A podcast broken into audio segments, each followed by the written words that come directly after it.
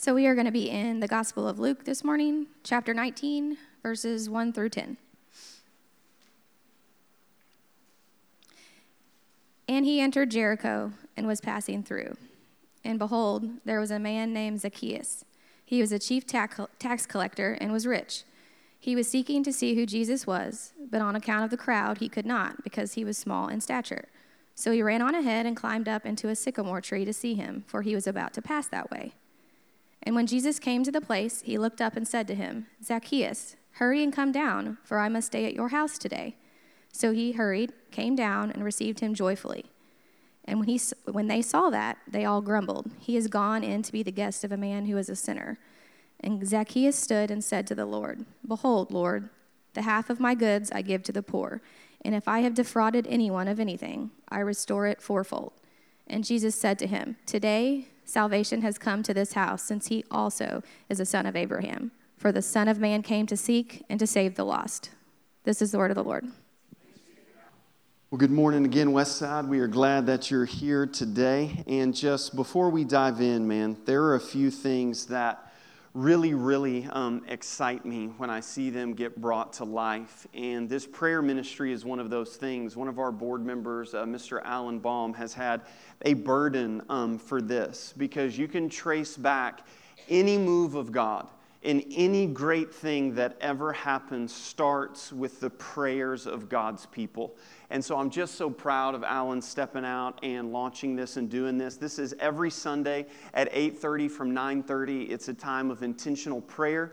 Um, when you leave, he's got it structured out on a sheet of paper. And one cool thing that he showed me was for the next seven days until you come back for that next time of prayer, you'll be praying each day for a family by name in our congregation. Seven days, seven names. And so this is just an incredible time for you to be intentional in prayer. And I'm just so excited about that. We are in our series entitled May We Honor, and we're learning about what the Bible says about that. And I had a conversation with somebody this week, and they said, I love um, our sermon series because in my personal Bible reading time, anything that we're studying in church tends to just pop up in my personal Bible reading time. And so they were like, man, did you know that honor is in the Bible a lot? I was like, man, we should do a sermon series about that. It's crazy, right? But once you take a concept like this and lay it over Scripture, you see how much it is there. And so, what I want to do today is just a little bit um, of review as to what we have talked about so far in this series. And so, just a little bit of review. How we've defined honor is this honor Actually, you know what? Let's read this out loud together. Now you're in the sermon, you're participating. Ready? Lift your voice out loud. Here we go. Honor is the act of holding people and positions in high value. That's what we said the word honor is. In relationships, we said this is the missing ingredient in relationships is honor. It's through our words, through our actions, is holding people and positions in a high value that never once has anybody ever sat down, whether it be in marriage counseling or talking about their life, and say, you know what? I am just too highly valued in my relationships. I just feel like they love me and support me way too much. That's what we've said is the missing ingredient. We also have learned this. We learned um, the opposite of that last week. We said that dishonor is the act of devaluing people and positions. And so when we dishonor someone, or even primarily the Lord, what we're doing through our words and our actions is we're saying that this relationship does not matter that much to me. And we sort of walk through just sort of verse by verse Jesus at his hometown and how he received dishonor. And we sort of walked through that passage and said, Gosh, am I doing this in my relationships?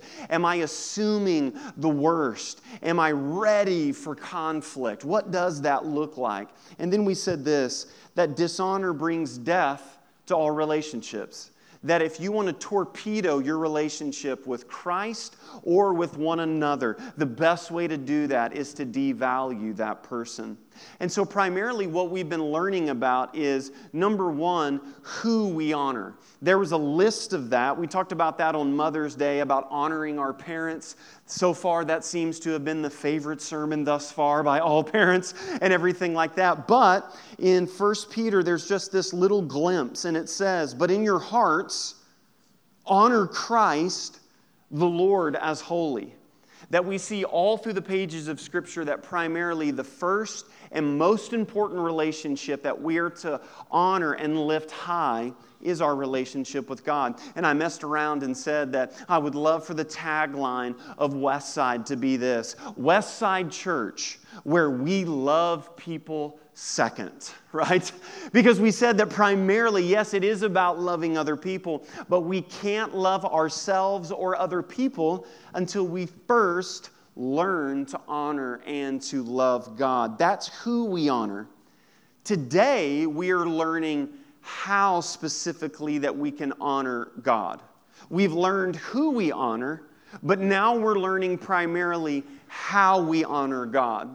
And in Proverbs chapter 3, it says it very bluntly and very clearly how God desires to be honored. And he says this Honor the Lord with your wealth and with the first fruits of all of your produce. Then your barns will be filled with plenty, and your vats will be bursting with wine. You're like, vats? Do I even have vats? What is that, right? Primarily, what God says all through the scriptures is that one of the primary ways that we can honor the Lord, are you ready for this? I mean, we're 10 minutes into the sermon and I'm about to drop it. I'm not burying the lead, I'm showing you my hand right up front, okay? That the Lord says the primary way that you can honor me is with your money. Now, I need to do a little bit of work here. Um, money is a very emotional topic um, especially when gas is almost $5 a gallon, okay? Um, why in the world would we be discussing this? Well, number one, here at Westside, this is a great spot for an amen. You ready for this? Um, at Westside, we love the Bible. Okay, I'm going to let that slide, but it could have been stronger. I'm just letting you know, okay? That we love God's Word. And the reason we don't worship this book, but this book tells us who to worship. So we love the Word of God because it points us to the Son of God.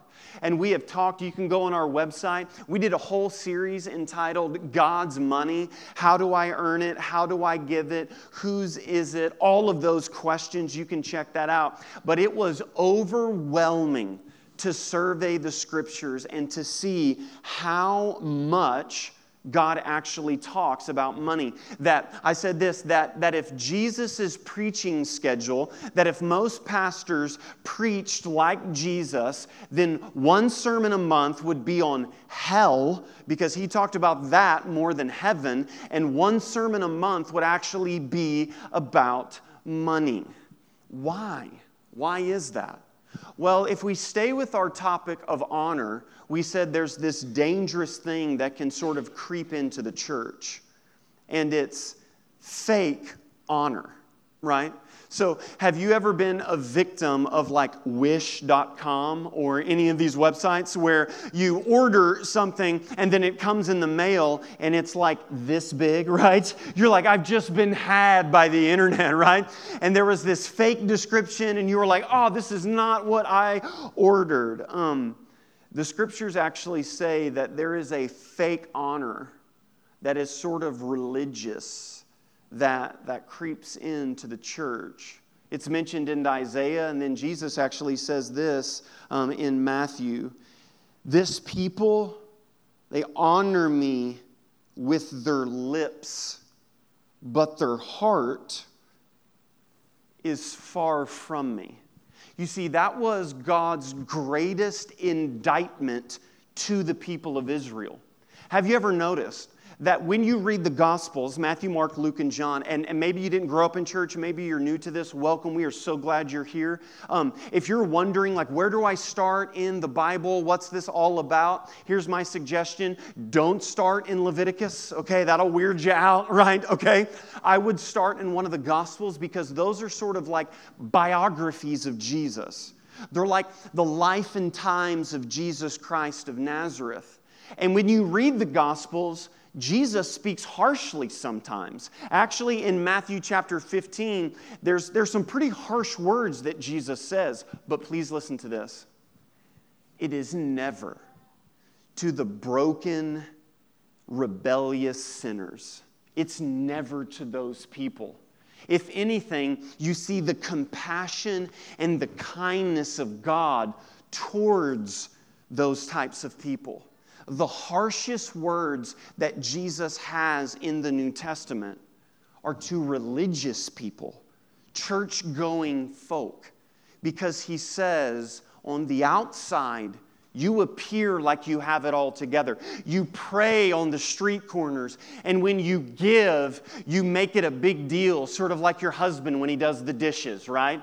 You know, like I mean, I, I mean, I'm there, man. I want a parade, okay? Like seven times. Did you notice the lawns mowed today?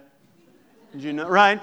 That's how the religious people were when they gave and when they prayed and when they did all of that. And there was something about that that broke God's heart. And he said, You honor me with your lips. You say all of this.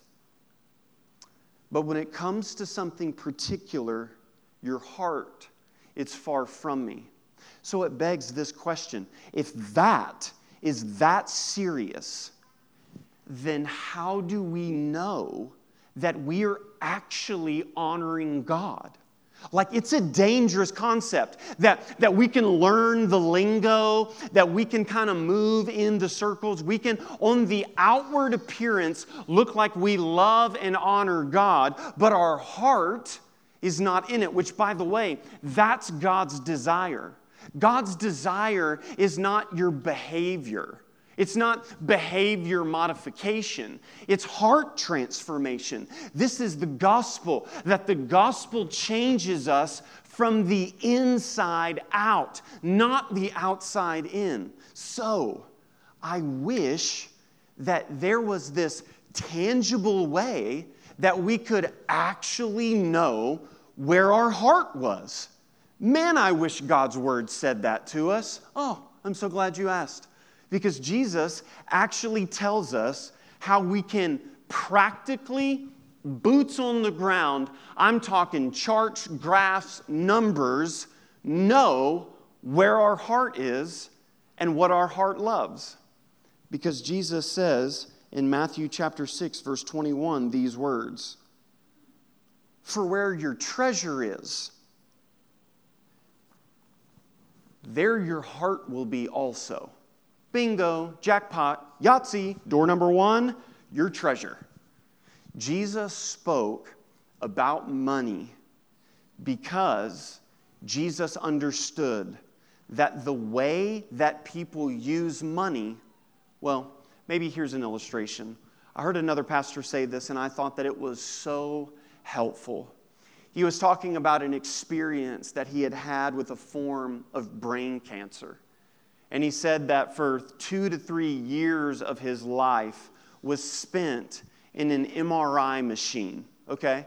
Um, raise your hand if you've ever had an MRI before, right? And so they, they put you in the most anxious environment ever, and they're like, hey, don't be anxious and just lay still, right? And oh, by the way, if you move, it'll ruin everything and we'll have to do this all again. But no pressure. Just like go lay down on this and it's this crazy noise and all of that stuff. Do you know what MRI stands for? Like I'm hooked on phonics and so I needed to know what this stands for. Magnetic resonance imaging, right? Think about this. This is crazy with technology. Sometimes they even use a dye in the MRI. And what happens is they'll shoot this dye in you and then you lay on this table and you go in this machine, and they can see inside your body. Like, I know you're like, hey, Jason, have you ever heard of an MRI machine before? I was just fascinated with human technology the more and more I dove into this. Like, if you're having a gallbladder attack, they can not just look at your gallbladder, but see, like, oh, there's sludge, or like you have this many stones, and they can look inside organs and do all of this stuff. If you were to go back 50 years ago, 60 years ago, and to tell someone, hey, there's going to be this average technology where you can like see inside organs and stuff like that, people wouldn't have believed you. They would have been like, that's science fiction. You can actually see the unseen with an MRI machine. And Jesus says, money is an MRI scan. Jesus says, if you want to actually see into the depths of your heart, if you want to see the root and not just the fruit, if you want to get past behavior and get down into belief and actually tangibly measure what or who you love, you follow your money because where your money goes is what you love. And so Jesus says the greatest test to understand this is money. But here's what's significant, and this is how we started our God's Money series. This was the guiding principle for us. You will never hear me speak about money in purely financial terms because money is not first and foremost about finances. Money is a theological concept. And here's what I mean the word theology means the study of God. And so here was our guiding sentence that what we believe about the good news of Jesus Christ, what we believe about the gospel. Like every year we do Easter really big, and, and we're either like we were at the Coliseum, and then we're at the Rogers, and we shoot confetti cannons, and your kids get like all of these sweets to get them jacked up and then to send them home. Like we do Easter big because we believe this that Jesus Christ was crucified on a cross, bloody, and died, and was buried in a tomb. And three days later, the stone was rolled away, and Jesus is alive. Like we believe that, that someone actually beat death and because they beat death, that now we don't have to fear death, that we can know in our hearts of hearts and in the depths of our minds that what happens to us after we die is that we will be in the presence of God. It's incredible news that God's kingdom is making its way here on earth right now, that God is pushing back darkness. But what we believe about that, is not determined by how much theology you know, by how many books you read, by how many Bible verses you memorized in Awanas, any of that stuff. What we believe about the good news of Jesus is revealed in how we behave with money. It is a deeply theological and biblical issue. So, what's the big idea today? If honor is this idea of placing value on something and saying, I am going to honor this person or this position and hold them up because they are valuable to me, then the primary way to do that is to give what is most valuable to you. And so here's the sentence When you honor God with the most valuable thing you have, you reveal that God is most valuable. That's the concept. That money, if the world says money makes the world go round, and it's so funny that on our money we have the phrase, in God we trust. And as one um, Christian theologian rapper says, funny, our money says, in God we trust because money is the God we trust.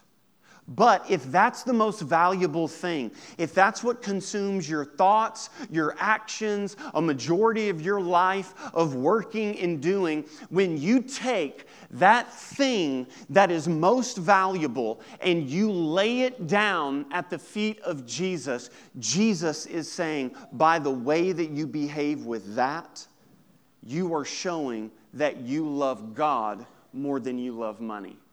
By the way, that's the secret of the Christian life. Did you know that God has given you time, a family, your possessions, your home? even your breath. Like, do this really quick. Everybody just take in a deep breath and just let it out. That's a gift.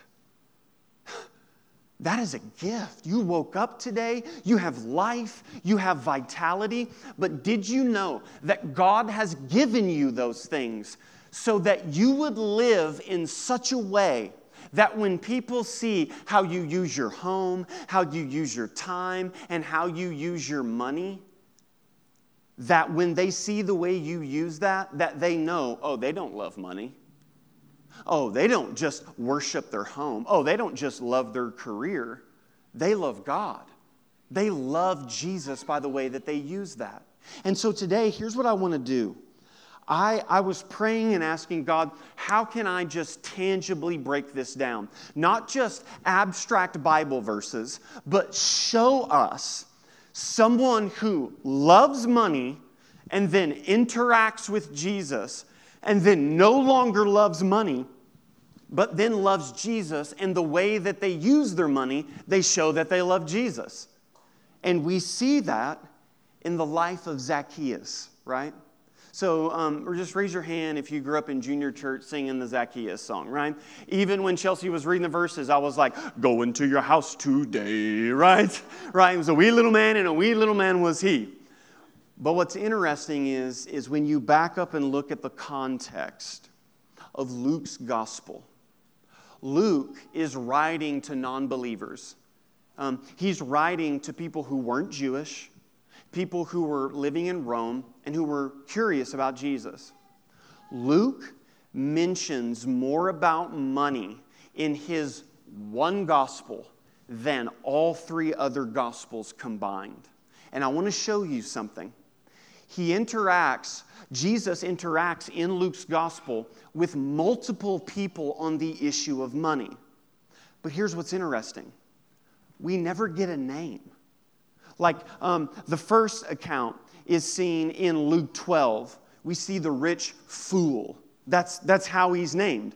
And, and he's got all this money and he keeps getting money. And he's like, What should I do with this money? And he's like, I'm going to build a big barn and store it. And God's like, eh, wrong answer. Um, you're dying. And so God takes him, and, and uh, Jesus shows in the story that the purpose of your life is not your possessions, but we never get his name. And then, if you travel even further in Luke 16, we see the rich man and Lazarus. Remember that? We spent a lot of time on that memento mori. And, and it's getting more and more intense. And we see this man was really, really rich. Lazarus was really poor. But then when they die and go into eternity, this man is extremely poor and Lazarus is extremely rich. And Jesus turns the socioeconomic class system on its head. But again, no name. And it is increasing in severity. And then the next thing that we see is Luke 18, the rich young ruler. Do you remember that interaction? This guy comes up to Jesus and says, Jesus, what must I do to inherit eternal life? By the way, great question. Great question. And it says that Jesus looked at the young man and loved him. Like, man, that's interesting. I just thought, man, what was that interaction like? Jesus looks at this man, loves him. And it says that the man was very, very wealthy. And then Jesus says, How do you interpret the commandments? The guy says, To love God with all your heart and to love your neighbor as yourself. And Jesus says, Bingo, keep the commandments. And then the guy has the audacity to say this, But I've already done that. I've done all of those things. I was number one in Awanas. I got the sash with the hat and the pin and all this. I've done everything. And then Jesus says this Well, then sell your possessions, give away your money. And the guy goes, Yeah, about money, see? And what does he reveal? He reveals that he hadn't kept those commandments and that the man turns away sad and then we don't get his name. I mean, we get a lot of detail. Jesus loved him, huge interaction, no name. And then it's reaching to a high climax. And then Jesus drops this verse in Luke's gospel. In Luke chapter 18, he says these words How difficult it is for those who have wealth to enter the kingdom of God. And then he even uses a bit of sarcasm. He's like, it's easier for a camel to go through the eye of a needle. Did you know? Like, I study throughout the week and I'm reading and I'm reading. There are guys who actually in commentaries are like, well, you see a camel represented and then the eye of an. Eh. Jesus was making a funny point, okay? It was extremism. And he was saying those with wealth are the most difficult to reach for the kingdom of God. And, and some of you are arguing a little bit with me right here. And, and what you're saying is, well, whoof, man, well, I'm good because I'm not like wealthy or anything like that. Like, like I grew up Poe. I didn't have the O and the R. I just had the P. Like that was our life. So I'm I am good, man. I'm good. Until you realize and look at the world socioeconomic status and that a majority of human beings live off of $2 a day in the whole world. That the wealth that America has and the average American citizen is so far beyond anything we have ever seen in history. And it's funny that we also see revivals in the poorest countries where there's the most persecution, and missionaries that spend their lives in danger, hiding Bibles, having to hike 15 miles just to baptize someone, come back to the United States and say, It is harder to reach my family and friends here in the U.S. than it is to reach people in these hostile countries. Here's what I'm telling you Jesus ain't wrong. This is us. This is a reality. And so Luke is turning up the heat, and he's turning up the heat. Nobody gets a name. And then Jesus drops this, and now we land at Luke 19. Do you see it? Isn't the Bible incredible, guys? It's, it's unbelievable to see this. And then you see Zacchaeus. A name is mentioned. So here's the question Why does Zacchaeus get named and nobody else does? Well, remember what we learned? That, that in Jesus' day it was an honor and shame culture. So you were known by your dad's last name or anything like that, or your trade or what you did. What God is doing through His word with Zacchaeus is He's honoring Zacchaeus.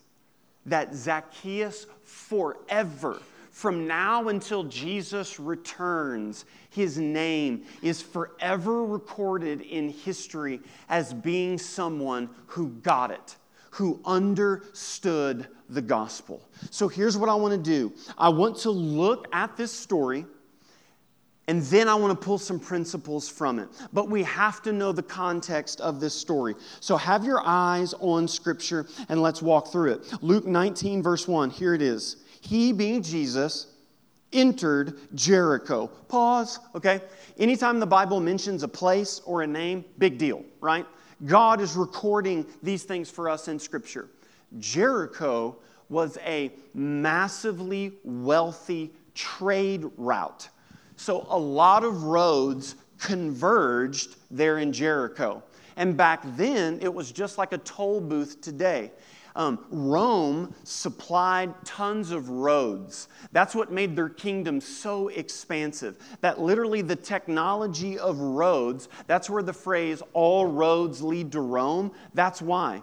And so Jericho had all these roads that converged. Well, in order to ride on this road, you need to pay the tax. And so everyone would pay their taxes, but we learn this that he arrives in Jericho and was passing through. Verse 2. And behold, anytime you see the word behold in your Bible, just think get ready. Like we did a whole series in Advent called Behold. So when the Bible says behold, get ready because something's coming.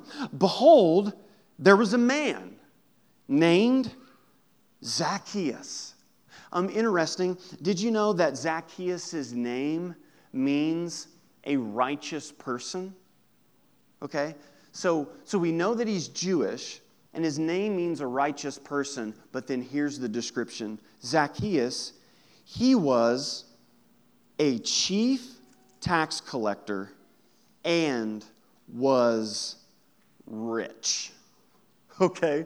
So, so think about this. Number one, he's named as the chief tax collector. Did you know that this is the only time in the entire Bible that anyone gets this description? Chief tax collector and was very rich. So if the Bible says that you were very rich, then you are balling, right? I mean, this guy is extremely wealthy. But you need to know something about a tax collector. And, and we've discussed this before. For Rome to govern the Jewish people, they didn't have the best relationship with them. Imagine that. The people that you're suppressing and using as slaves, not a good relationship there, right? So, in order to collect taxes from the Jewish people, they would hire out a Jewish person. Now, you've got to understand, this was the biggest sellout that a Jewish person could ever do that you're literally working for the enemy. So, what guys like Zacchaeus and Matthew, the tax collector, would do is they would knock on your door and they would say, Hey, um, it's the end of April and your taxes are due to the Roman government. All hail Caesar. And you owe um, 12% of your gross income to Caesar. But here's the reality they didn't really own 12%, right? They actually only owed like 7%. But what the tax collector would do is he would jack up the price and skim off the top and live off the difference. And everyone knew this. And the Roman government knew this too. But with Zacchaeus being a chief tax collector, he had guys that worked for him. So please picture this Zacchaeus is almost like Michael Corleone.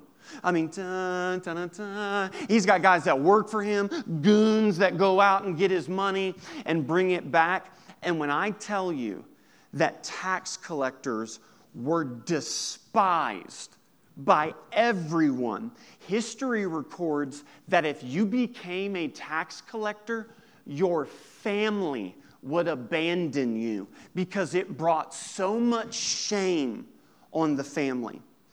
It was so bad that we have a man recorded in Scripture who walks into church on a Sunday and begins to pray to God, and he says these words The Pharisee stood by himself and prayed, God, I thank you that I'm not like other people. Whoa, okay, first off, that's a red flag, okay?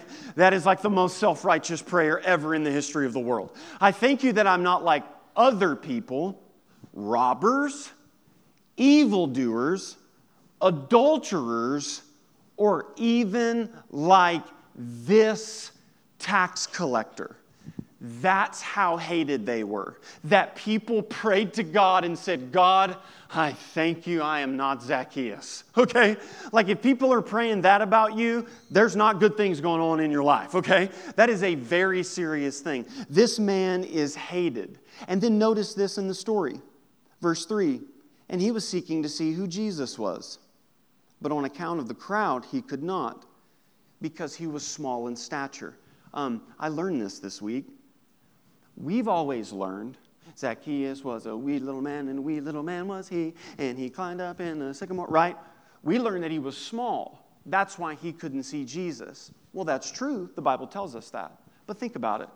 If you're standing there and you are aware that someone behind you can't see, or if you're in a movie theater or anything like that, like I spend most of my life just like crouched down and slid down in chair, you try to accommodate the person who can't see, right? Unless you're just a horrible person who also doesn't put their shopping cart where shopping carts go. Okay? Right? But what I'm saying is is if you know someone is small, you accommodate them and you help them see.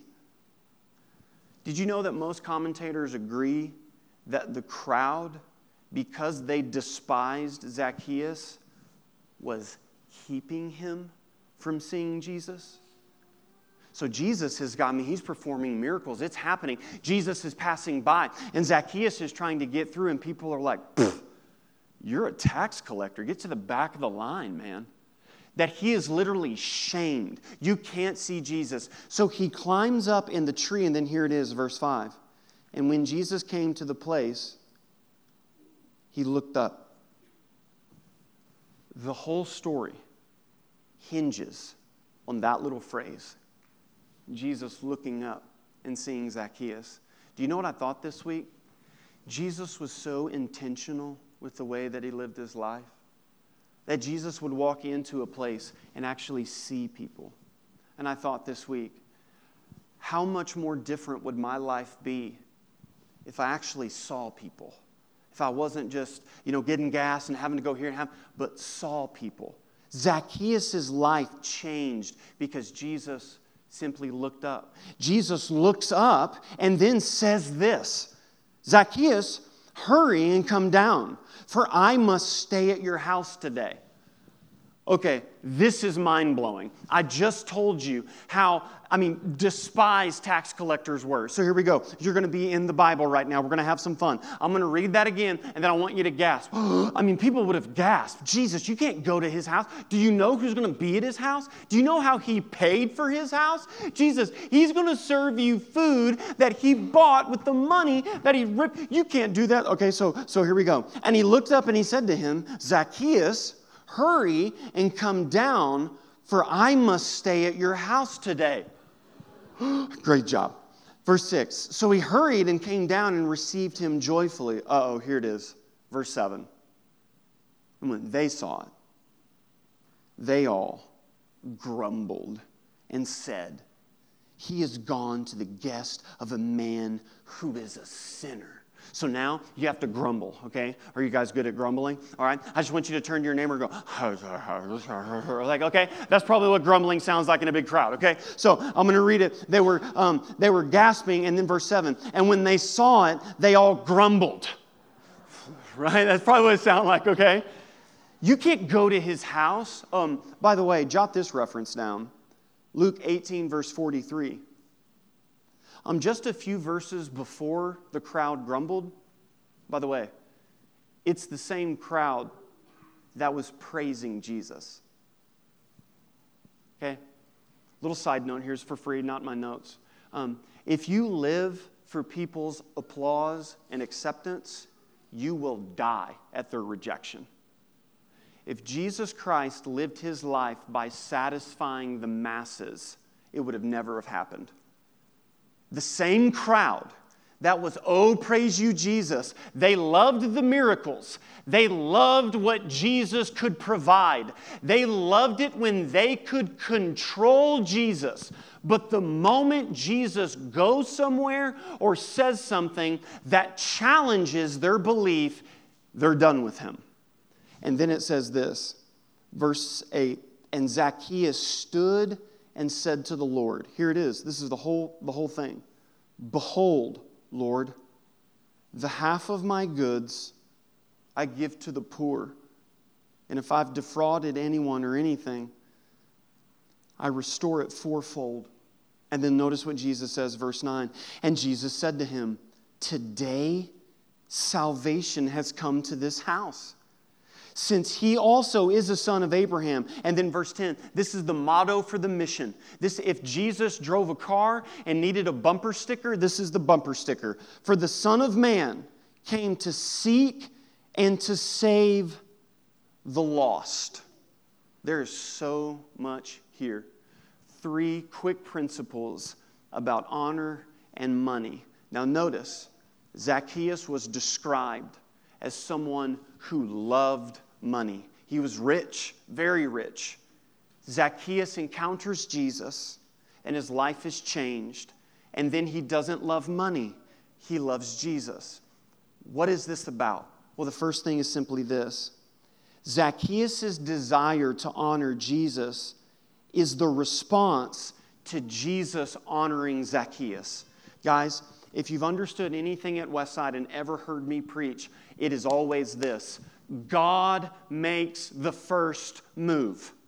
God always makes the first move. God noticed Zacchaeus God, Jesus saw Zacchaeus and said, by the way, Jesus, little pushy in the relationship. Jesus didn't ask to come over to Zacchaeus' house. He said, Zacchaeus, I am, I must go to your house today. And then Zacchaeus receives him gladly. In the Middle East and in Jesus' era, to be a guest at someone's house was not only that you were the guest of honor, but it was a big deal for somebody to have you at their house. That was also honoring that other person. And so the, and then Jesus says, Behold, salvation has come to this house. Is Jesus saying that Zacchaeus has now entered God's kingdom because Zacchaeus said, I'm now giving my money away? Is that how it works? That we do something and then get God's attention and then we really impress God and God's like, oh, wow, because you did blank, now you're in the kingdom of heaven. Absolutely not. Jesus is saying, it's almost like Jesus is standing in front of an apple tree that has apples on it, going, wow Look at these apples on this tree. Jesus is observing the fruit of salvation. That Zacchaeus has had a change of heart, and it's seen in his generosity, which leads us to the second point. Generosity is the gauge of your gratitude to God's grace. That's it. That giving is the gauge of gratitude that if you say to God that I am so thankful that you died on the cross for me, Jesus, that you rose three days later, that that breath that I took in, God, I am so thankful for your grace. Jesus leans in and says, Follow your treasure and show me how generous you are. It is impossible, according to Scripture, to experience the grace of God and then not express it. But I believe the primary problem with the Church of Jesus Christ in the American West is that we are obsessed with experiencing the grace of God and not expressing it. And not expressing it. That literally the gauge of your gratitude is seen in the giving and your generosity. And then the last point is this that Jesus' ministry was funded by this grateful generosity. Did you know this? A lot of times people don't think about these things. Um, Judas was actually in charge of the money in Jesus' ministry. I mean, think how did Jesus travel? How did Jesus eat? How did all of these things happen? Well, actually, we get a glimpse into Jesus' ministry, and it's found in Luke's gospel again. Luke says these words Soon afterward, he went through cities and villages, proclaiming and bringing the good news of the kingdom of God. And the 12 disciples were with him, and also some women. This is really cool, ladies, who had been healed of evil spirits and infirmities. Mary, called Magdalene, from whom seven demons had gone out and Joanna, the wife of Chuza, Herod's household manager. Did you know that Herod was like the enemy of Jesus? He was like a governor for Rome. I love it. Herod's trying to kill Jesus, and his wife loves Jesus and is like giving him some money on the side. Like, I love it. I think that's great. Herod's household manager, and Susanna, here it is, and many others who provided for him, Jesus, out of their means. Anytime that someone gives to Jesus' ministry, it is always noted in the scriptures. Um, the widow who gave out of her sacrifice, not out of her abundance. Now, what does all of this mean, and how does all of this come together with our honor series? Well, we've said that if you honor God by giving Him the most valuable thing that you have, you reveal that God is most valuable to you. And I think it is without argument or discussion that there is something powerful about money. Like it really does it really does give you a sense of control and contentment. That's why the Bible says, be aware of the power of that. For the love of money is the root of all evil. Money is not evil, it is the love of it because the lie in which it brings. Now, fast forward. What is the purpose of the church of Jesus Christ now today? It is, according to the book of Acts, to continue the work of Jesus' ministry, correct? That, that the point of Westside is to point to Jesus. That in our words and in our works and whatever we do, it is to continue the ministry of Jesus Christ. And, and maybe you're new here, and, and maybe you're a committed follower, and you just need a little bit of refreshing. There is a lot that goes on at Westside. There's a lot of things that happen behind the scenes. There are volunteers, community group leaders who open up their home one night a week and have people in, provide food, provide soul care. There are people back there watching your kids and teaching your kids about Jesus who are giving up their seat in here so they can disciple your kids back there. And then there are tons of things that we invest in, like, like we believe in strong marriages here at Westside. We believe that a strong marriage can change the world, but we just don't say that. Like just this year alone, we have sent three couples to marriage intensive counseling for like five or six days in order to rejuvenate their marriage.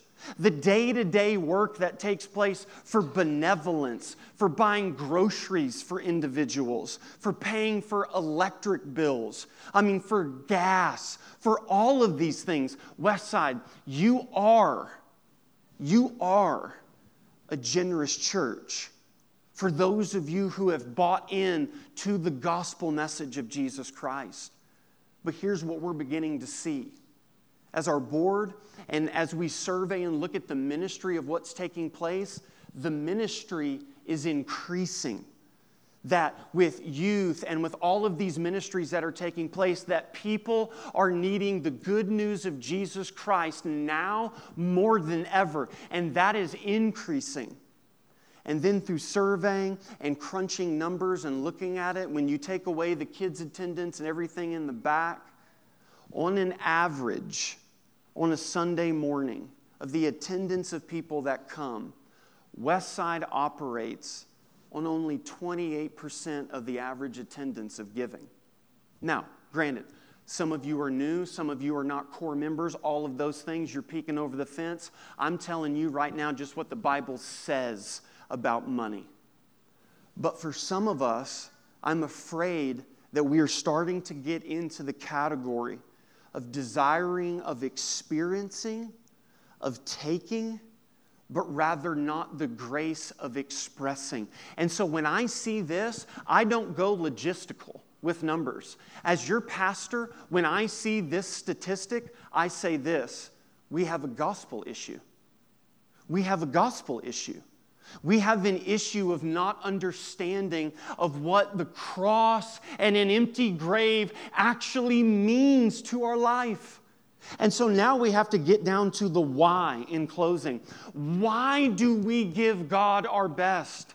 Is it just because God is some dictator? I mean, when you look at the verse in Proverbs and what it says, it says, Honor the Lord with your wealth, with the first fruits of all your produce literally the best. So back then, you would do your harvest. And what they would do is the very first thing off top, they would give unto the temple and unto the Lord. What this verse is saying is that when you honor God with the most valuable thing you have, it's a priority. And here's where I think a lot of Christians live they try to balance it they set their finances, they do all of these things, and then when you pull into the parking lot on Sunday, you go, oh, yeah, we should probably give something.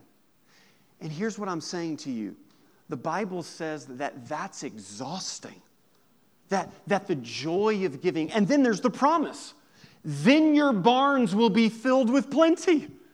How audacious that God would do that But do you know what's true? That God always blesses obedience. This is not prosperity gospel. It's not if you give this money, then you can be guaranteed that you're going to be rich. It's not that. What God is saying is that I always bless obedience. So here's the challenge. Anytime God talks about money, he's saying this. You say that you trust me with your salvation, but can you trust me with your checkbook?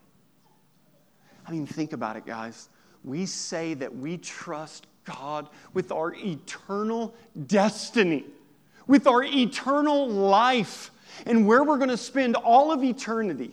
But then we grip the checkbook as tightly as we can. But what's the motivation? Is it just because God deserves it? There's always a gospel motivation. Why do we give God our best? Well, simply this because God gave us His best in His Son. And then, when Jesus had received the sour wine, he has been hanging on a cross for four hours, pulling himself up with a bloody back on a splintered wood cross, baking in the sun. He's been whipped. He has been, I mean, the worst torture that a human being could go through. We get the word excruciating from the cross. That's what the word means from the cross. And in this moment, Jesus says, It is finished. And he bowed his head, and here it is and gave up his spirit. Oh, this is the God who made the Milky Way, who spoke the Rocky Mountains into existence. In the book of Isaiah, it said that when he created the universe, he stretched it with his hand like an iPhone. It's this God, and this God gives up his life, not for people who deserve it, but for broken sinners like you and I you see, Zacchaeus knew who he was, Jesus knew who he was, and that was the beauty of the gospel. I love the way that Tim Keller puts it that Jesus didn't tithe his blood. Whew. Jesus Christ did not say, That's good enough. That'll do. Jesus Christ said, It is finished. Tetelestai, which means paid in full, paid in full. And if we say that we have experienced that grace, Jesus says, then express that grace in your generosity. And so that's why we have laid this opportunity down for you. I strategically did not want to do the offering on the day that I spoke about money. Do you know why? Because I do not want to manipulate you. It has to be a gospel motivation.